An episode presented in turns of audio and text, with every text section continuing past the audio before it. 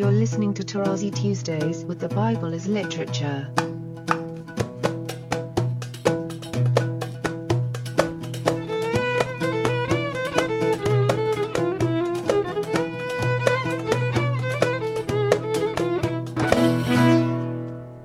Hi, this is Father Mark Boulos, and you are listening to Tarazi Tuesdays with the Bible as Literature podcast.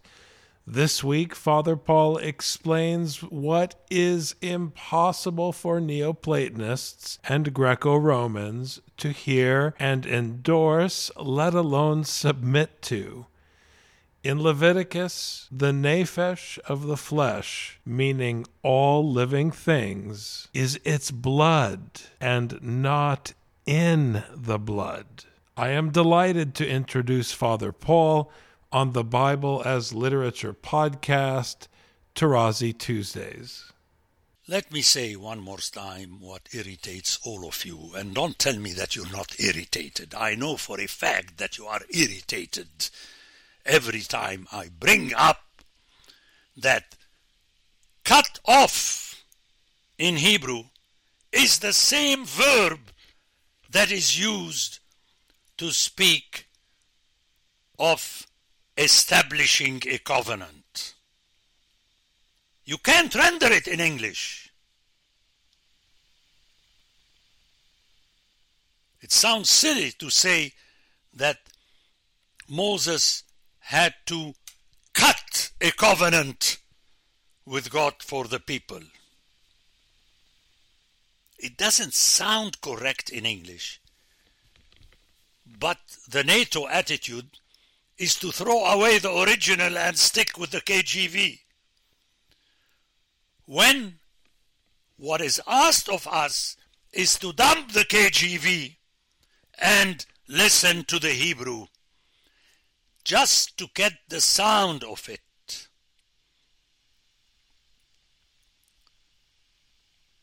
And this cannot be but functional.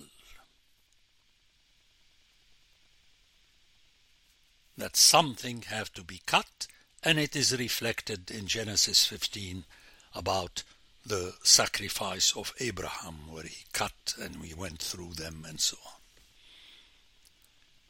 Now, in theology, you need 25 chapters to explain to the people what's going on.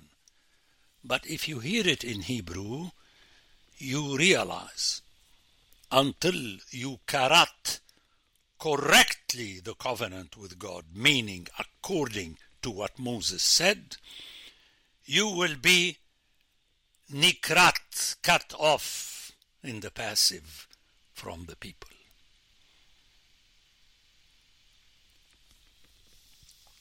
and later in the prophets, the promise of the ongoing uh,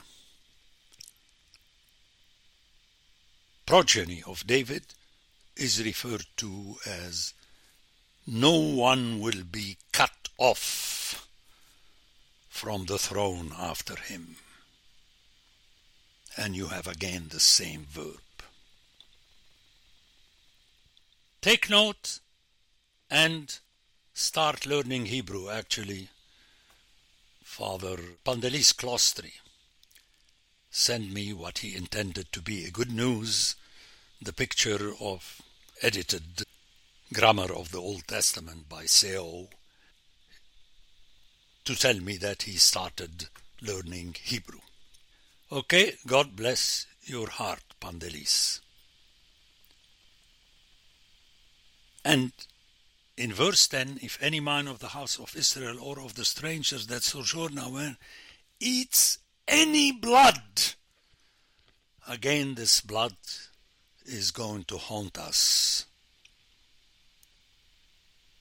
I will set my face against that person who eats blood and will cut him off from among his people. This is God speaking.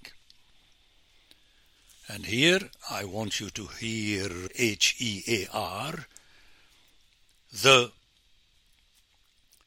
Hebrew and not the English, The English is for the life of the flesh is in the blood. And then we begin to theologize in which sense it is the flowing blood and the pulse. This is not what you have in Hebrew. In Hebrew, it is for the nephesh of the flesh is in the blood. And this is an important text to throw in the face of our people here in North America so that in their mind they bring together what we refer to as soul, which is breathing, and the blood, which is the pulse, and hence comes my coinage to invite everybody to watch police TV shows where the police man or woman police person checks two things the pulse and the breathing. If both are not around then that police person declares the the other person as dead.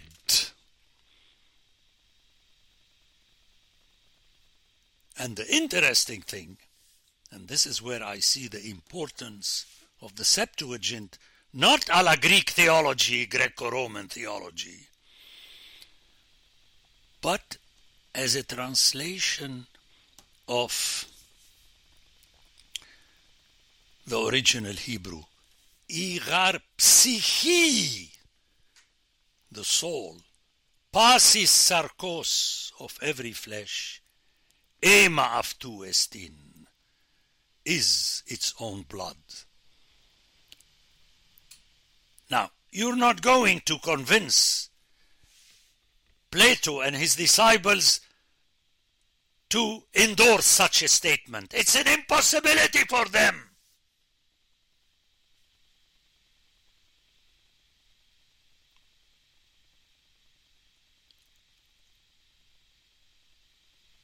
Notice the Greek η ψυχή πάσης σαρκός αίμα αυτού εστίν. Is its own blood and not in the blood as in English, which is the literal translation of the Hebrew. The nephesh of the flesh, which is a reference to everything that is living, is its blood.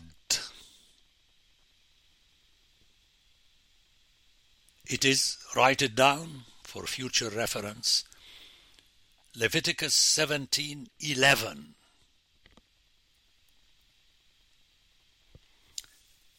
And notice the rest of the verse that fits only with the original. And I have given it for you upon the altar to make atonement for your souls.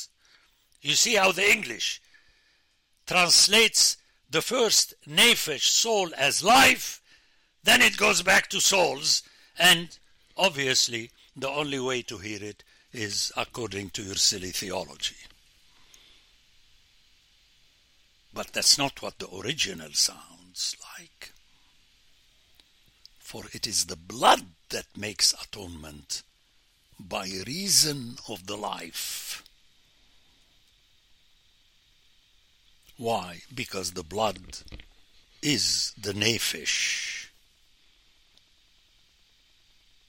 Therefore I have said to the people of Israel, No person among you shall eat blood, neither shall any stranger who sojourns among you eat blood.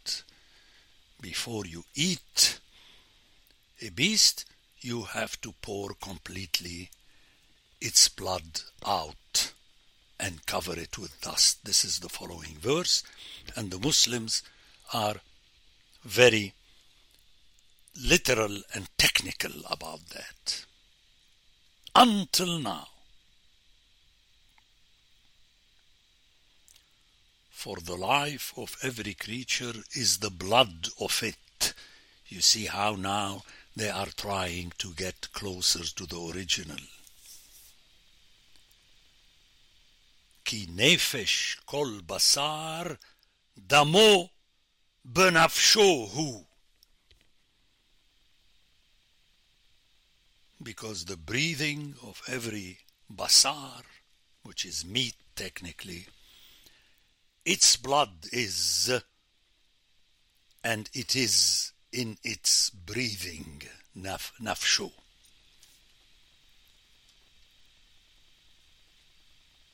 So that would be an interesting text to present to the people and have them hear it in the original so that slowly on they can figure out what's going on in the original. And 15 and 16, notice how the topic is so important that the author is coming to it from different angles. You're hearing the same thing again and again. And every person that eats what dies of itself or what is torn by beasts, whether he is a native or a sojourner, very important. The rule applies to everyone. Hence, we are at the threshold of the Pauline writings, who started hammering the nations with the teaching of the law. Every person that eats what dies of itself shall wash his clothes and bathe himself in water and be unclean until the evening, then he shall be clean.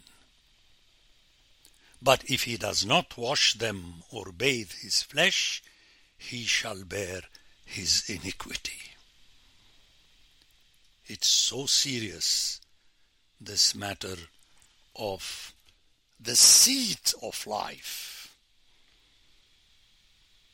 of animalic life, which is the blood. In a few chapters, we shall be dealing also with the seed and the semen, which, and I would like to state it already, that if blood represents the individual, the seed and thus the semen represents Ha'adam and thus the community going back to the male and female of Genesis 1. So, starting with the following chapter, which is 18, we shall be hearing more and more about a topic that many people now are trying to eliminate from books that mention it in our libraries, which is sex.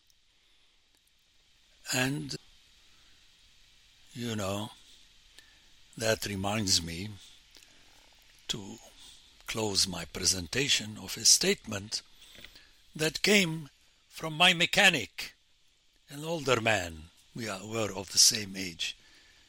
And then uh, I told him I always try to remind my students not to be cocky.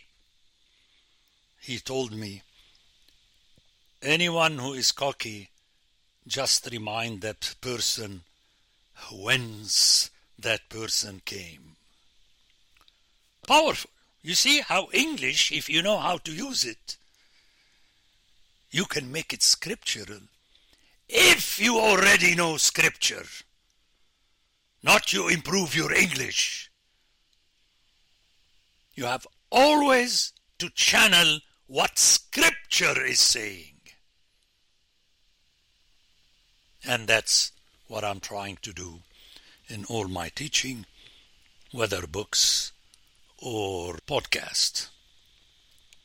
And most of you know, and I know that you know, that you never heard these things except out of my lips.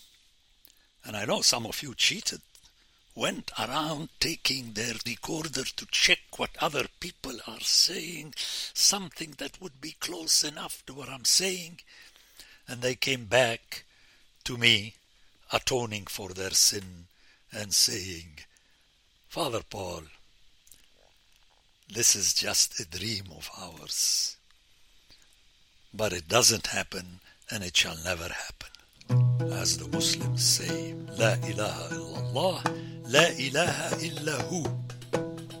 Who is not the English who. Who. Who means he. There is none God. Okay? The Bible as Literature is a production of the Ephesus School Network.